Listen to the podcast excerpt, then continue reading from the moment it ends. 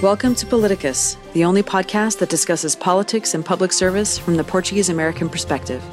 Here we discuss everything from federal policy, local issues, and U.S. Portugal relations with the goal of driving more discussion and awareness of the issues affecting our nation, our community, and what we as Portuguese Americans can do about it.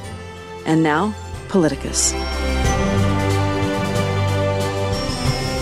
Welcome, everyone, to another exciting episode of Politicus. It's been while since we have had the most awesome interviews, and we are looking forward to this episode as we bring on a uh, state senator from the great state of Rhode Island. First of all, I'm Denise Borges, and I'm joined here by my co host, the awesome PALCUS chairperson, Angela Costa Simões. Hi, Angela. Hey, Denise. Good to be back yeah. a few episodes. so that's right. It is good to have these live episodes as we feature Portuguese Americans who are in public office throughout the United States. We have, as I mentioned, the honor of having with us uh, the state senator from the state of Rhode Island. Who is uh, Jessica de la Cruz? And Jessica um, is a Portuguese American. Uh, we'll talk a little bit about her uh, role and her involvement in the political sphere. Welcome, Jessica. Thank you so much for joining us, Senator. Thank you for having me. I'm excited to uh, be on today. And so, tell us a little bit about your history, um, your Portuguese American aspect, and uh, your involvement there in Rhode Island, please. Yep. So my my history is I'm a first generation American. So my dad is from the Azores, from Pico, and my mom is from Madeira, from Funchal, and they met here in the United States at East Providence High School, and I believe it was an ESL class that they met, and then the rest was history. And uh, a few years later, comes along uh, myself and my brother. You know, I had uh, a really great childhood surrounded by the Portuguese community and I'm really blessed to say that yeah, I was born in America, but my heritage, my Portuguese heritage, is so rich, and I'm so proud of it. And uh, you know, I was just so thinking. I was just recently talking to someone about growing up and not even speaking English until I started school, and uh, wow. I, I was so you know, th- there's such there's a back and forth about you know, do we is that good for students and you know, I think it was so important for me because I can still speak the language. I can still speak to family in mm-hmm. Portugal. Mm-hmm. And, you know, obviously I'm fluent in English as well. But it was, I think it was so important. And, and I'm so grateful to my parents that they kept that heritage and, and that Portuguese um, background so strong. Indeed. And so you were um, born in the United States, but your parents made that uh, wise choice of uh, keeping Portuguese in the family because if, as, uh, as we uh, who are involved in language teaching know, if it's your first language, you hardly ever lose it. So um, you were born and raised there in Rhode Island. You were involved in the Portuguese American community from birth. Basically, tell us a little bit how you got involved in public service. What drove you to this world that sometimes is not as glorious as people think it is of, of serving, but uh, we believe here, Politicus, that it is a noble cause. Yeah, so I may be a little different than other Portuguese American legislators. I'm not sure, but I was always civically engaged. I knew that it was very important to uh, be involved. My parents were, you know, eventually became U.S. citizens. They were very proud to be Americans, and so I. It was important to me to be involved and have my voice heard at the state house, and and and having my voice heard, um, you know, by speaking to legislators. I got involved because I applied for a license to carry in East Providence. And um, I was denied and I had to take my case to the Island Supreme Court, but I won in Supreme Court. Uh, but I still had issues, and the the situation really rubbed me the wrong way, and I was not at all happy with the process. And I thought, you know, this is a constitutional right. I've I met all the requirements that Rhode Island has set forth. Um, and so I was at a Second Amendment meeting uh, with like-minded individuals, and Representative Sherry Roberts of the House, she said, Jessica, you know, we need more conservative women in office, and I think you should run. And I said, oh no. I am not a politician. I don't, you know, I'm happy to have my voice heard and, and go to the state house for rallies. But I thought of politics as, you know, dirty business. And she said, No, but we need good people in office, and I think you should run. And she was really persistent and, and, and kept with me. And, uh, you know, one night I was really wrestling with the thought. And, uh, you know, I was talking to my husband and he said, you know, Jessica, if you do it, I will support you 100%. And with three kids, I'm going to tell you, I need that, that I need that 100% support, you know? And, uh, mm-hmm. and I really thought to myself, I can do it. I can throw myself into this race. And what's stopping me? You know, if, if I can be part of a solution and I'm not part of the solution, then really, you know, it comes down to you're you're not you're part of the problem. So I said, I'm going to run. I'm going to throw everything I've got at this. I'm going to give it my 100%. And sure enough, there, you know, November there 16th came along and I won. Yeah, uh, tell us about your district a little bit. So, what is your or your Senate's district? Mm-hmm. Uh, first of all, uh, enlighten us a little bit about the uh, Rhode Island uh, State Senate. So, you have two houses, correct, yes. or is it just one? Two houses. We have the, so, tell us a little yes. bit how many how many senators and a little bit about your district as well please yeah so there are 38 senators in rhode island i represent district 23 i cover all of burrillville glocester and part of north smithfield and um, it's a rural community mm-hmm. i would say that my values definitely line up with the district's values uh, being that I'm, I'm, more conservative i'm pro second amendment um, and I'm, I'm glad that the voters uh, saw that and that they gave me the opportunity to serve them here at the State House and be their voice. And so this was your first run for public office. You had not run before into a local level, like some people will step into a local level or or a school board. You just jumped right up to the state senate. I just decided I was going to run. You know, I, I think ignorance is bliss. You know, if I if I had run for town council or dog catcher or something like that, I may have been like, no, I'm right about this politics thing. But um, I would say there's there's so much power in in the in encouragement, especially from an elected official to say, you know what, I see something in you and I think that you could do it. And so frequently when I speak to people, I say, you know, I was just a regular person, just going to the state house, having my voice heard, concerns, you know, uh, uh, to to my senators, and you know, I had no no experience as a public official before, and you can do it too. And uh, I'm hopefully hopefully more people will run this year in Rhode Island. And so, to, to Denise's point about you jumping right to the Senate, what have been some surprises or you know did you have any expectations about what it would be like what have been some of the positive surprises any any yeah. uh, not so positive things that you have said well now that i'm here i'm going to try and change these things sure I'll start with the good. You know, when I look at national politics, I see a lot of uh, contention, a lot of fighting between the two parties.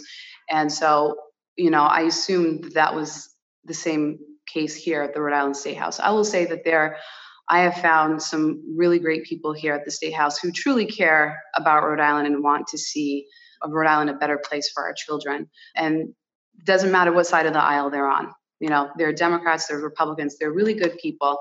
So I would say that I was very pleasantly surprised that it was not the same kind of atmosphere that I see happening in DC. Rhode Island, you know, where it's a small it's a small knit community. I mean i say community but it's a state. It's like you're you know so many people. You're connected in so many ways. But i will say that we had a very contentious vote this year uh, surrounding uh, abortion.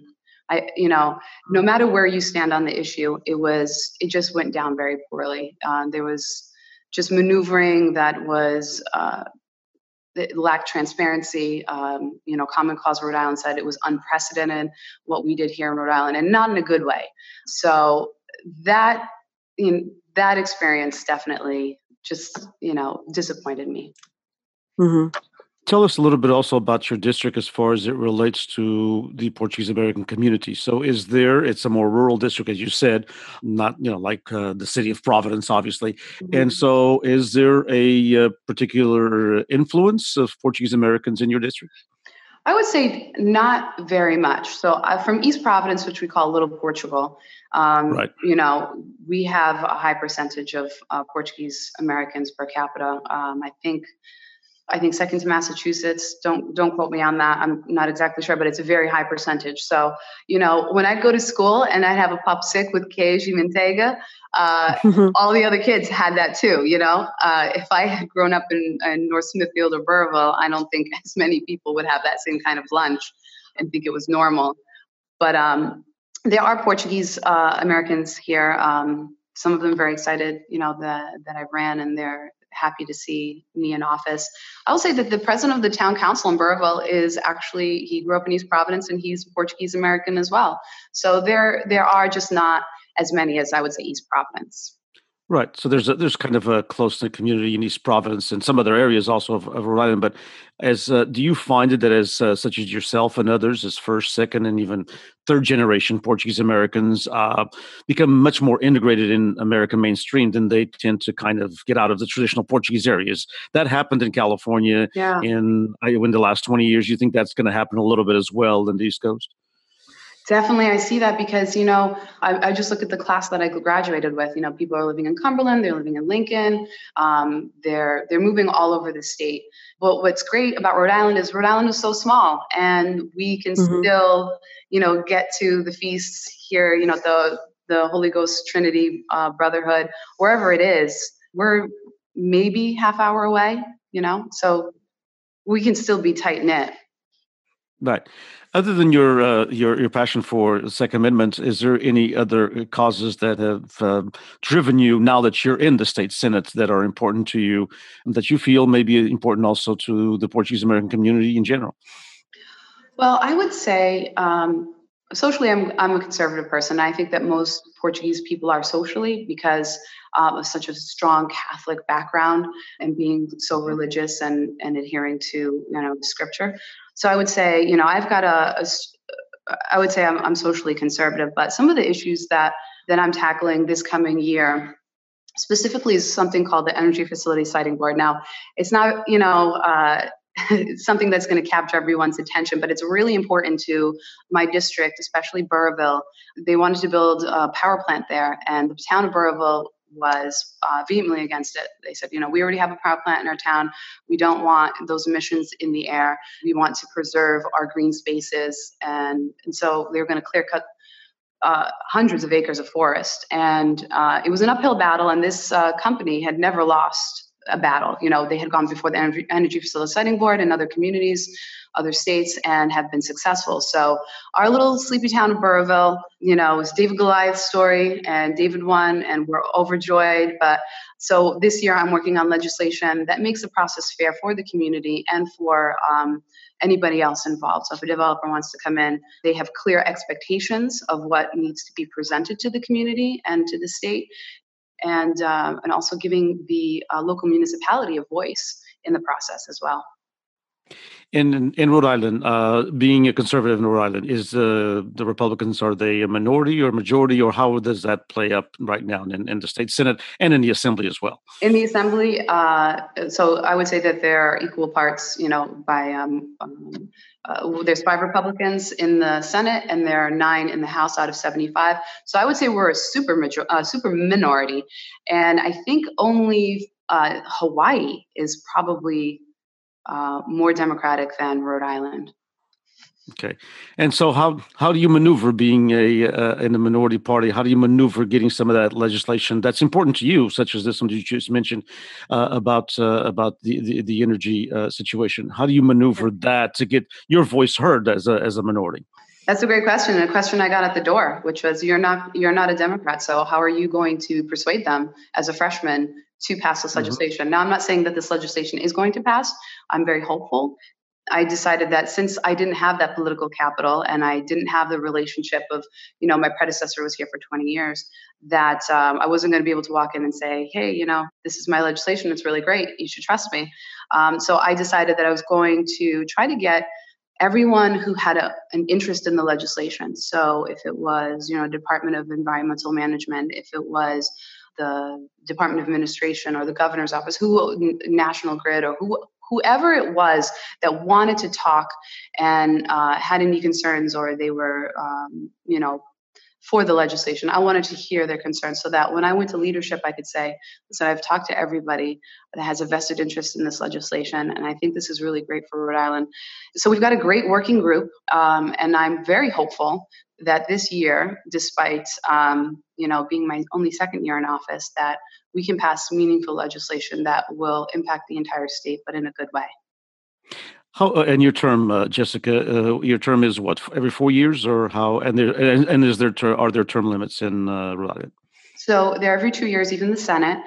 Uh, so every other year, I'm running for reelection. So this year is actually my reelection year, and there are so new. You're constant. You're constantly con- campaigning almost. Constantly. If people don't realize that, it's like you get one year of uh, you know legislation and uh, of working as a legislator, and the other year your your your reelection campaign. So and yeah. there are no term limits for senators okay. and representatives. Okay. So, yeah, it's like in California. We have the same thing with the state assembly every two years, and it just seems like people are campaigning constantly. The state senators get a little bit of a break because they're every four years. They, they, they like that. Looking at some of the uh, things that you're in, involved with, looking at your background in the Portuguese American community, I know that you participated as well in the uh, FLAD legislative dialogues in, in Lisbon this uh, this last uh, spring. And tell us a little bit about your experience. It was your first experience at the legislative dialogues, and uh, FLAD is a strong support supporter of uh, Politicus and PALCUS. And uh, what do you feel was important? What was your takeaway from those two and a half days uh, there in Lisbon? Yeah, I was so honored to to be there because you know uh, I never thought that I'd get to meet the president of Portugal, and I did, and he was uh, very pleasant, you know, very knowledgeable, and obviously very well uh, liked in in Portugal. So it was an honor to meet him, and the other legislators from around the country uh, with Portuguese uh, heritage. I would say I probably really enjoyed also the um, the breakfast at um, Senator, uh, not Senator, excuse me, Ambassador Glass's home, with just about what was happening uh, re- relation-wise between the United States and Portugal, how China is pairing up. No, I shouldn't say pairing up, but you know, trying to cozy up with Portugal, and it was just really eye-opening to see what was happening, Portugal and the United States. So the, mm-hmm. the, networking with the other legislators was that important for you as well to kind of meet people from different parts. I mean, I knew you some you knew some of them from your neighboring state of yeah. Massachusetts. It has a, a great big percentage of, uh, of Portuguese Americans, but you know there were people from Pennsylvania and Connecticut, et cetera. So, yes. uh, how important you think is that that in uh, in, in, connecting with other folks that share may not share your political views, but they do share your ethnicity and they share the passion for public service, obviously. I, I think it was immensely helpful because there was actually one individual there um, from Virginia and uh, was able to connect with him, uh, just find out what kind of uh, legislation and what he was submitting in Virginia, and uh, kind of just like bounce ideas off of each other. So I think, uh, and even when I was there in Portugal, some of the mass legislators from Massachusetts uh, was able to speak to them about what they were doing, and we didn't I, I would probably say we didn't agree on most topics because you know we're on opposite sides of the political spectrum. But we had great conversation and uh, you know at one point one of them said you know we're going to have this uh, fair in, in uh, massachusetts. You should come. It would be great. We get the families together. And i was like sure. So i think it's a great networking opportunity and uh, despite where you stand on uh, your beliefs it's you know you ha- you still have so much in common as we come down to the end of our of our podcast, and I thank you again. I know Angela thanks you as well for um, taking the time to spend with us and our listeners. One of the things that we always like to get is a little bit of uh, of your call to action to young Portuguese Americans. Uh, most of our listeners are Portuguese American uh, and they are young. And uh, we, independently, if one is a Republican, a Democrat, an independent, whatever, wherever you are on the political spectrum, uh, the important thing is to have a voice. I have a friend of mine who says that if you're not if you don't have a seat at the table, you are the menu. So, in order for us not to be the menu, we better have a seat at the table. So, in in your words, a little bit of a call to action, a little bit of a motivation uh, to young people who are involved and who may just want to jump right into the state senate as you did, or or run for some school board or uh, town council, etc. So how how would what would you say to young people that are kind of thinking about it but are not sure? What is important uh, for one to get involved, for one to be heard independently of one's uh, political uh, leniencies? Yeah, I would say. Um, get involved absolutely get involved and it doesn't matter how you get involved but just get involved because if you don't uh, really, you, you know, the, the old saying goes, you don't have the right to complain. You, you should get involved by connecting with your legislators, letting them know where you stand on the issues, holding them uh, accountable for their decisions. I would say, you know, when you're looking at a candidate maybe you don't want to run for office right now, but maybe you can help a candidate run for office and you can learn from them and they can start to to to invest into you and pour into you and as the next generation to come in and and and pass legislation. I would say it's your duty as an American to serve your country in any way you can. And if that means running for office, do that. If it's, um, you know, uh, going into the military, do that. If it's um, uh, whatever it is, whatever you feel that you are called to do, uh, I would say don't hesitate on that. Maybe you're not going to jump in right into the state senate, um, but you can start somewhere do you think that by some of the of, of, of, all the divisiveness that is going on nationally and even at some state levels as well you know in, in different states of the union um, it kind of drives off uh, young people from getting involved they just don't want to hassle with it yeah. and i know that of course uh, we need people from all age groups and we're not just you know uh, asking young people you know we can be someone who is 60 years young uh, mm-hmm. and believes in, in in getting involved however how much do you think that all of this divisiveness is actually having is it having a positive or a negative influence uh, in, in uh, young people getting involved from your perspective as also a, a young Portuguese American? Yeah, I would say as a young Portuguese American that that was one of the reasons why I didn't want to get involved into politics because when you look at it, it just seems so divisive and and I didn't want to put myself into an atmosphere in which there was so much tension and, and, and anger. But one of the things that I try to live by is that when I have a conversation with somebody, regardless of you know, as I go into conversation, I might know, hey, you know what, maybe they're pro choice and I'm pro life. But when I go into a conversation, I want to go into a conversation with the intent to understand the other person, not with the intent to respond. And I think if we go into conversations with the intent to understand the other person on the other side of the table, we can have a better conversation. We can have an honest conversation and and under, try to understand where people are coming from. If we're just if we're just attacking someone and we're not truly trying to understand where they're coming from, then that's part of the problem, I think. Do you think that that kind of, uh, you know, having your feet in the ground and basically just standing your own ground independently of hearing other people, which is not your case, and thank God for that, um, do you think that that's that's been maybe a thing that is going away with an older politic that younger folks such as yourself independently of where you're at are a little bit more open-minded to other things? You know i i can't say for sure uh, what exactly is happening or if that is exactly what is happening behind closed doors because it also could be that the sometimes you know the media sensationalizes things and behind closed doors things could be very different um, so but again it also could be that you know there are politicians who don't like each other and then they you know feed sure. off that sensationalism sensationalism sure. i'm not sure i can only speak to really what's happening here in the in the rhode island state house right one of the things kind of going off of uh, Denise's question about, you know, what would you tell young people that wanted to get involved? But what's um, your uh, I guess, opinion or or take on the impact that we can have as a, a national community having more Portuguese Americans in office at all levels. Because, you know, I don't know if people have any idea of really what our footprint is as far as the national uh, having you know people holding office that are of Portuguese descent according to our records and this is you know very unofficial data just based on our research you know there's less than 400 elected officials, elected and appointed officials uh, across the country that are Portuguese American. So it sounds pretty low. Yeah. And so, what's the impact that we can have when we have more people representing our community? And of course, they're going to represent the the interests of their entire constituency right mm-hmm. but having people who are of portuguese descent more of us in office what kind of impact does that have the impact is that they're able to reflect what the community wants. And when we don't have representation, say, you know, we'll use East Providence as example.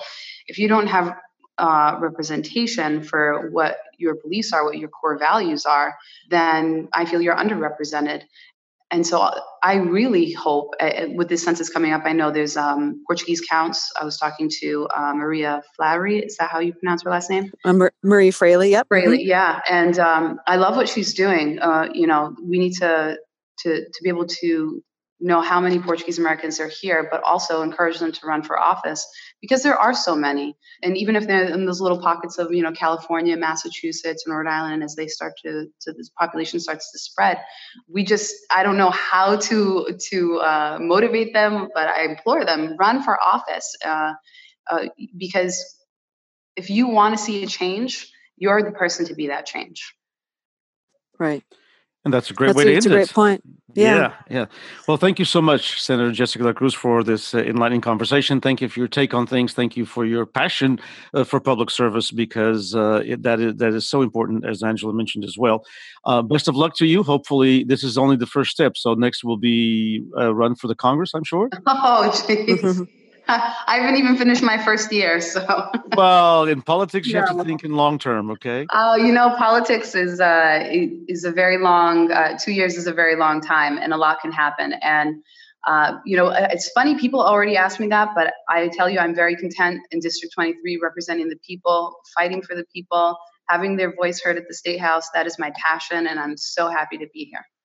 Well, we're happy that you're there, as uh, and we're happy that you're also not completely shutting off the idea of running for Congress. No, no. didn't say that. No, So uh, hopefully that uh, you'll we will all be very content when you are the next uh, congressperson from uh, Portuguese American congressperson from uh, from uh, Rhode Island. So anyway, best of luck to you. Uh, thank you so much for spending some time with us and our listeners. Thank you, Senator.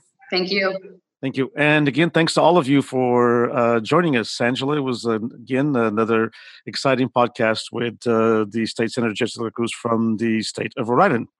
Yep. And so for everybody out there, if you haven't hit subscribe already, please subscribe to Politicus. Share this with your friends and family and, uh, you know, get them to, to join as well. Please, if you can, leave us a review on iTunes that will help more Portuguese Americans find us uh, on iTunes. And um, with that, until next time, Denise. That's right. Thank you so much, and we'll see you next Thank time you. on another edition of Politicus. Thank you for listening to Politicus, the official podcast of PALCUS, the Portuguese American Leadership Council of the United States. PALCUS is the premier national organization representing the interests of the Portuguese American community at large. To learn more about PALCUS and how to become a member or to make a donation, visit www.palcus.org. To submit feedback or suggestions about the podcast, email us at palcus at palcus.org. The views and opinions expressed by the hosts and guests of the show are not endorsed by Palcus. Politicus is made possible through the support of the Luso American Development Foundation.